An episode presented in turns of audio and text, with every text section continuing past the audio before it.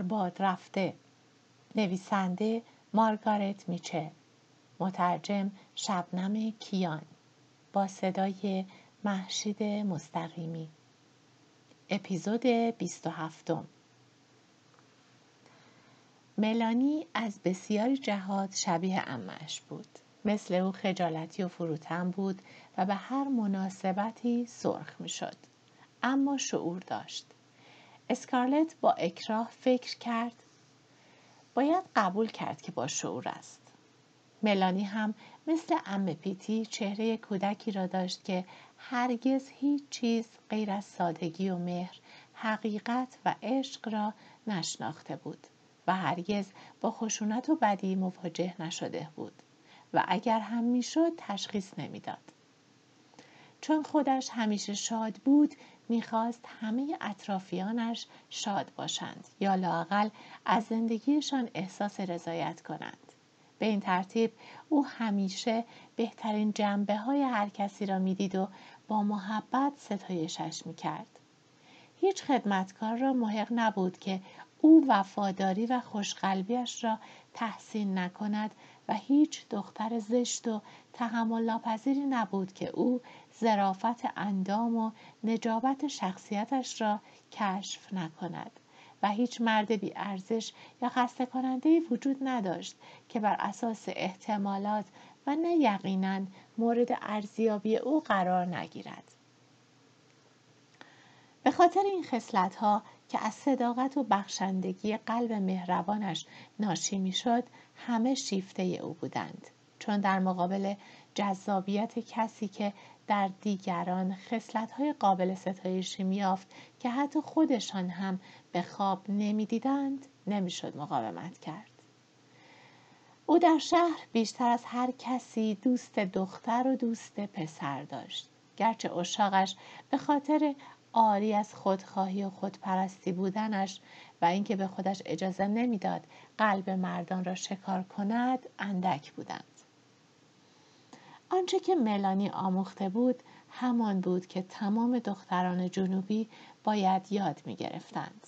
باعث شادی اطرافیان شدن و رضایت از خیشتن و این فضای شاد زنانه بود که جامعه جنوب را آنقدر دلپذیر ساخته بود.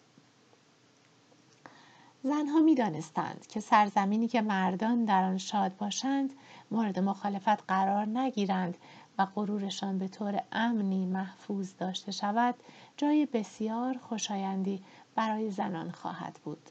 بنابراین از گهواره تا گور زنها میکوشیدند تا مردها را از خودشان راضی نگه دارند.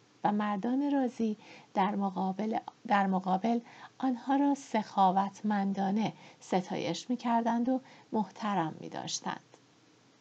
در واقع مردها با اشتیاق تمام آنچه را که در دنیا بود به خانم ها می دادند. غیر از امتیاز شعور داشتند. اسکارلت هم از همان شیوه ملانی استفاده می کرد اما با مهارتی زیرکانه و بررسی هنرمندانه تفاوت بین این دو دختر در این واقعیت نهفته بود که ملانی با آرزوی شادی بخشیدن به دیگران کلمات قشنگ و مهرامیز به کار می برد و اسکارلت تنها برای پیش بردن اهداف شخصیش این کار را می کرد.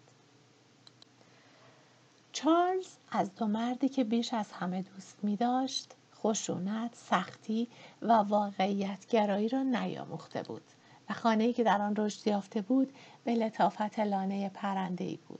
در مقایسه با تارا خانه آرام، متین و از مد افتاده به نظر می رسید. به گمان اسکارلت این خانه احتیاج به رایحه مردانه برندی، توتون و روغن ماکاسار داشت. نیاز به فریادهای خشن و فحشهای گاه به گاه و اسلحه داشت. نیاز به زین و مهمیز و سگهای شکاری داشت. اسکارلت دلش برای سر و صدای دعوا در تارا هر وقت که الن حضور نداشت تنگ می شد. دایه که با پرک دعوا می کرد روزا و تینا که با هم نمی ساختند جدال پایان ناپذیر خودش با سوالن و تهدیدهای پر سر و صدای جرالد عجیب نبود که چارلز با بزرگ شدن در این خانه شخصیتی دخترانه یافته بود اینجا هیچ هیجانی داخل نمی‌شد صداها هیچ وقت به آسمان نمی رفت. همه با مهربانی به نظریات همدیگر گوش می‌دادند و آشپز سیاه خودمختار در آشپزخانه کار خودش را می کرد. اسکارلت که امیدوار بود با فرار از دست دایه محیط آزادی بیابد با تأسف دریافت که معیارهای اموپیتر در مورد رفتار خانم معابانه به خصوص برای بیوه آقای چارلز حتی از مال دایه هم سختتر است.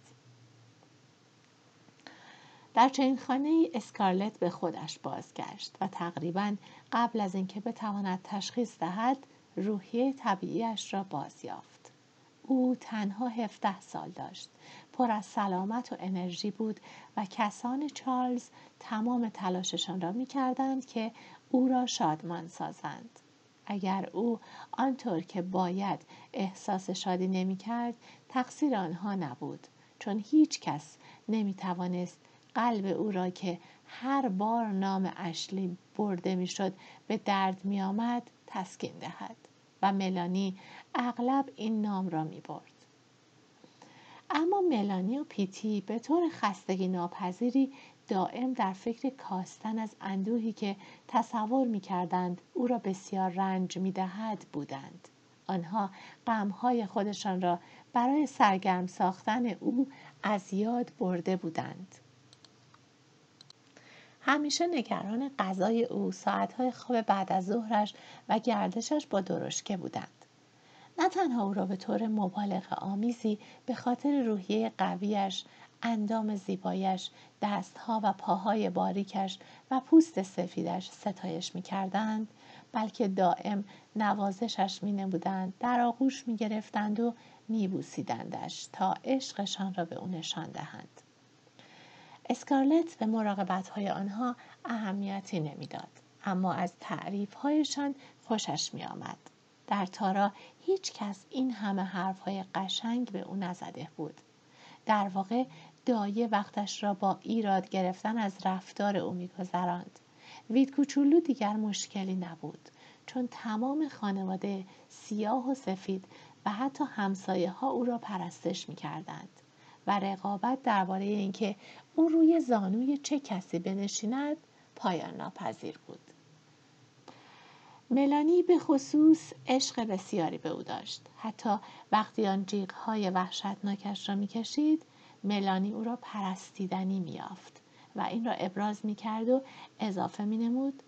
اوه عزیز گرانبهای من کاش تو مال من بودی. برخی اوقات برای اسکارلت سخت بود که احساساتش را پنهان بدارد. چون او هنوز فکر می‌کرد که ام پیتی احمقترین پیرزنی است که در عمرش دیده و ادا او را به شدت ناراحت می‌کرد.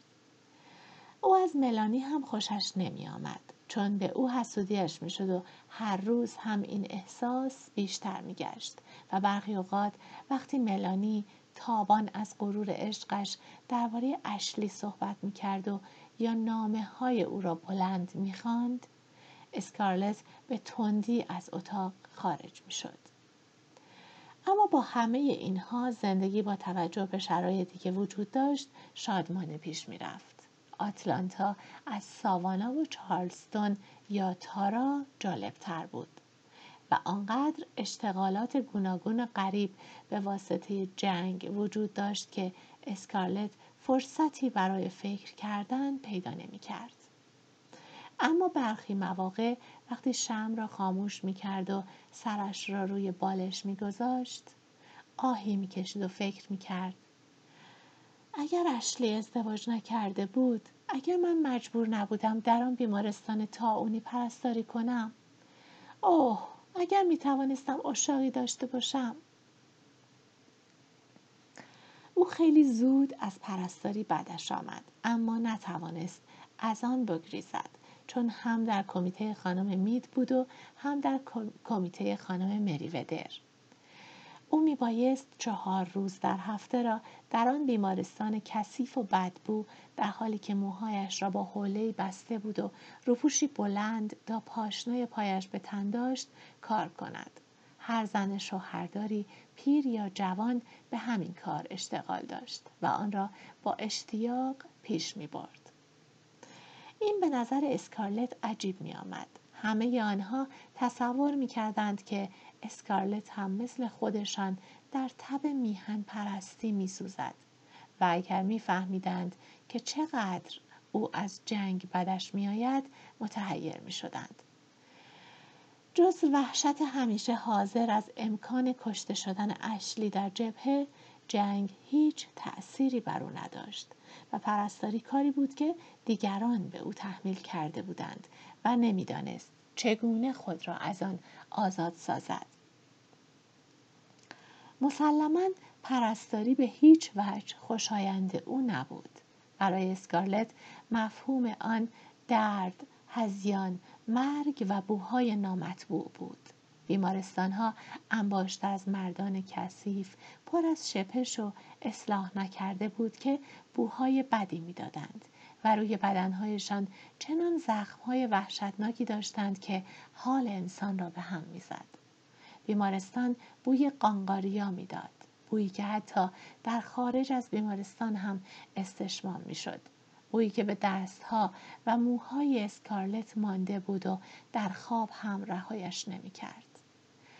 انبوه پشه ها و مگس ها وزوز کنان تمام بیمارستان را انباشته بودند و بیماران رنجور را به فحش دادن و گریه کردن میکشاندند و اسکارلت در حال خاراندن خودش با برگ نخل آنها را باد می‌زد تا وقتی که شانه هایش درد می گرفت و آن وقت آرزوی مردن می کرد که ای کاش تمام مردان می مردند.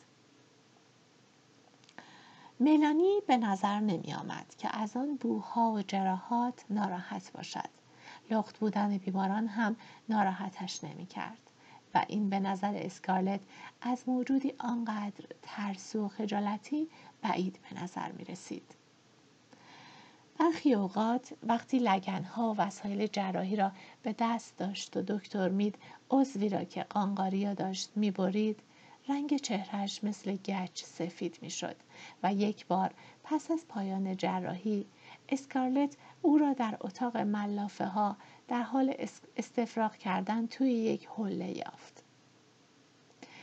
اما تا وقتی که در معرض دید مجروحین بود تلاش می‌کرد مهربان آرام و شاد باشد و مردان در بیمارستان او را فرشته رحمت میخواندند اسکارلت هم از این عنوان بدش نمی آمد. اما برای به دست آوردن آن مردان پر از شپش را باید لمس می کرد. انگشتهایش را در حلق بیماران بیهوش باید می کرد تا ببیند آیا تنباکو قورت ندادند و حشره ها و کرم ها را از زخم های چرک کرده بیرون می کشید. نه او پرستاری را دوست نداشت شاید اگر اجازه داشت با بیمارانی که دوره نقاهتشان را میگذراندند خوشابش کند کار برایش تحمل پذیر می‌شد.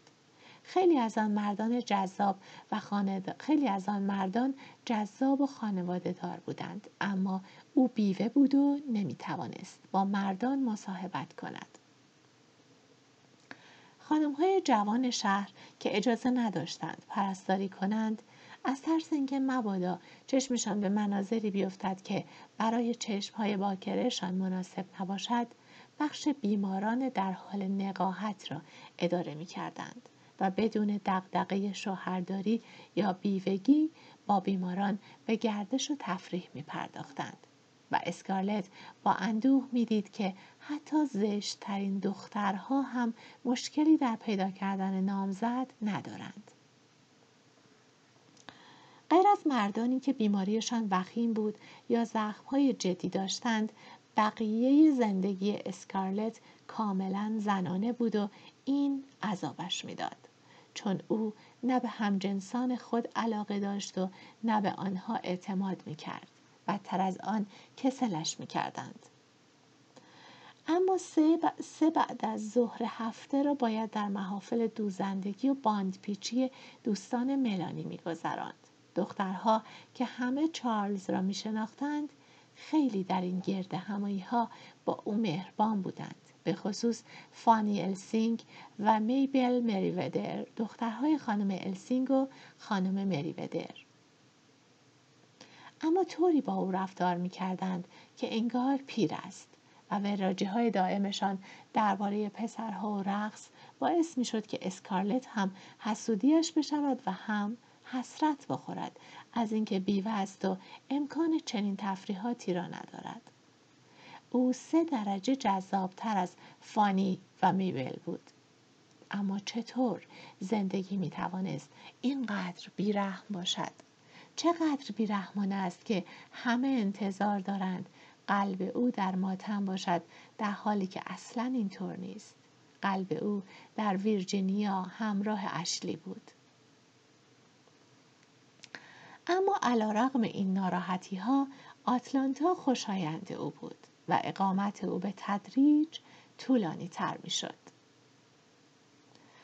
صبح آن روز تابستان اسکارلت در پنجره اتاق خوابش نشسته بود و با اندوه تسکین ناپذیری به واگنها و درشکه های انباشته از دخترها و ملازمین دخترها نگاه می کرد.